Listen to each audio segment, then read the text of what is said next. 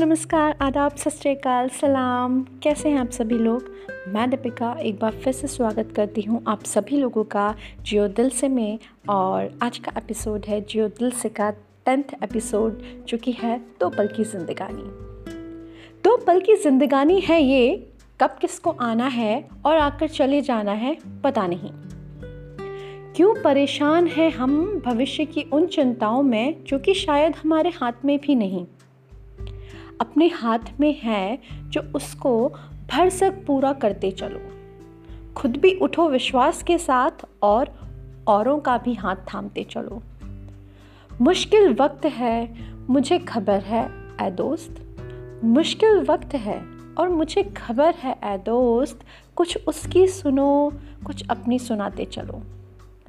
किसी को मदद कर सको तो बहुत अच्छा है, पर किसी को दुख ना मिले हमारी वजह से इस ख्याल को भी पोषित करते चलो।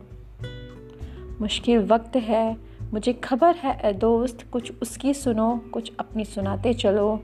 दो पल की ज़िंदगानी है ये, कब किसको आना है और आकर चले जाना है, पता नहीं।